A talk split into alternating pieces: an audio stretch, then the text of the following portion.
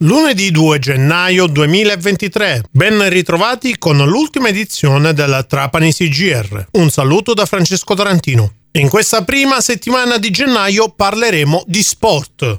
Introduciamo infatti la rubrica un anno di sport. Quest'oggi sentiremo le opinioni del collega Andrea Castellano. Il 2022 direi che è stato per lo sport trapanese, in particolare per la pallacanestro, un anno, come dire, interlocutorio, pieno di delusioni, soprattutto con, con, poche, con poche emozioni. Per la pallacanestro Trapani è stata una stagione piuttosto tranquilla, una salvezza che non è mai stata in discussione, quindi dal punto di vista sportivo direi che il risultato è stato centrato come era nelle previsioni e nelle attese. Non ci sono stati grandi slanci, non ci sono state fasi particolarmente complesse e complicate, quindi direi che in linea di massima tutto è andato come, come si prevedeva. C'è stata la grande novità dell'acquisto da parte di Basciano insieme ad un altro imprenditore della struttura che comprende comprende anche il Palagranata, ma dopo questo annuncio diciamo che non ci sono state altre novità, non abbiamo saputo più nulla, quindi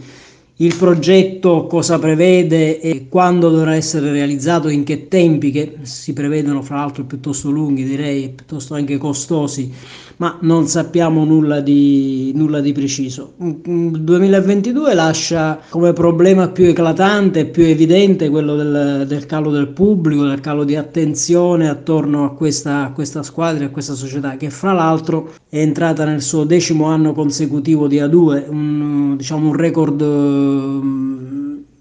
nuovo imbattuto per Trapani. Ci sarebbe da interpretare, da interpretare bene da dove, nasce questo, da dove nasce questo scontento, da dove nasce questa, questa disaffezione. Forse il fatto di eh, giocare una serie di campionati con, eh, al risultato scontato, cioè dire senza avere grandi speranze di, di andare su di vertice, senza avere grandi rischi di retrocedere può portare a una forma di, di assuefazione. Ed ecco che il 2023 sotto questo punto di vista questo problema ce lo toglie perché stiamo vivendo un, uh, un campionato difficile con una classifica non ottimale, con un uh, calendario complesso e con un regolamento di questa stagione che prevede ben 5 retrocessioni che ci mette di fronte e come non mai direi in questi, in questi dieci anni di A2 di fronte alla mh, necessità di dover davvero lottare fino all'ultima giornata per salvarsi e in questo senso sarebbe opportuno che il pubblico si riavvicinasse a questa squadra perché prima sarebbe fondamentale salvare il titolo sportivo e poi si possono fare tutte le discussioni future su,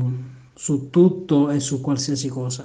Grazie mille ad Andrea Castellano, da Francesco Tarantino è tutto, a risentirci domani.